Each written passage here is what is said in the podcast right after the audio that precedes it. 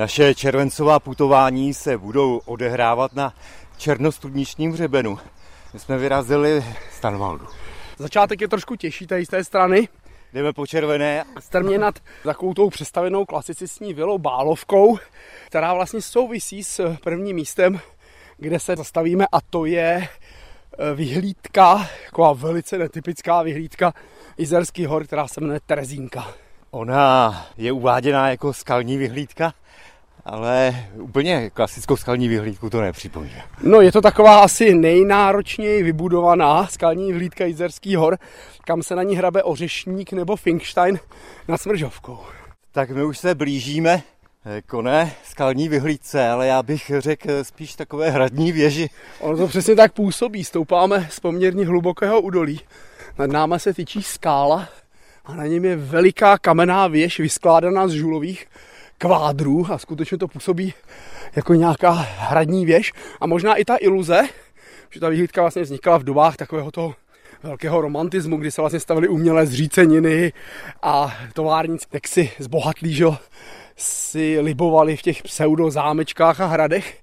Budovali tak, se památky. Přesně, přesně tak to takhle vypadá. Dělá to na mě ten dojem, že továrník Majer, který vlastně v tom roce 1853 stál u zrodu skalní vyhlídky Terezínky, takže měl za cíl vytvořit tady takovou opravdu iluzi historické stavby historického hradu. Některé prameny uvádějí, že to stavěl kvůli své manželce.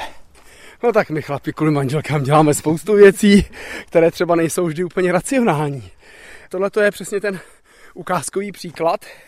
Ono se traduje, že Terezie Majerová, manželka továrníka, který vlastně postavil vilu Bálovku a provozoval dole tu velkou textilní továrnu, tak zde byla velmi osamocená, protože vlastně pan továrník dlel většinu času ve Vídni, odkud řídil své podnikání a že on je vlastně ten park, který se nachází za tou Bálovkou, přeměnil v lesopark a vyvrcholilo to celé ta krajiná úprava právě stavbou vyhlídky, kterou pojmenovali právě po paní továrníkové Terezi Terezínka.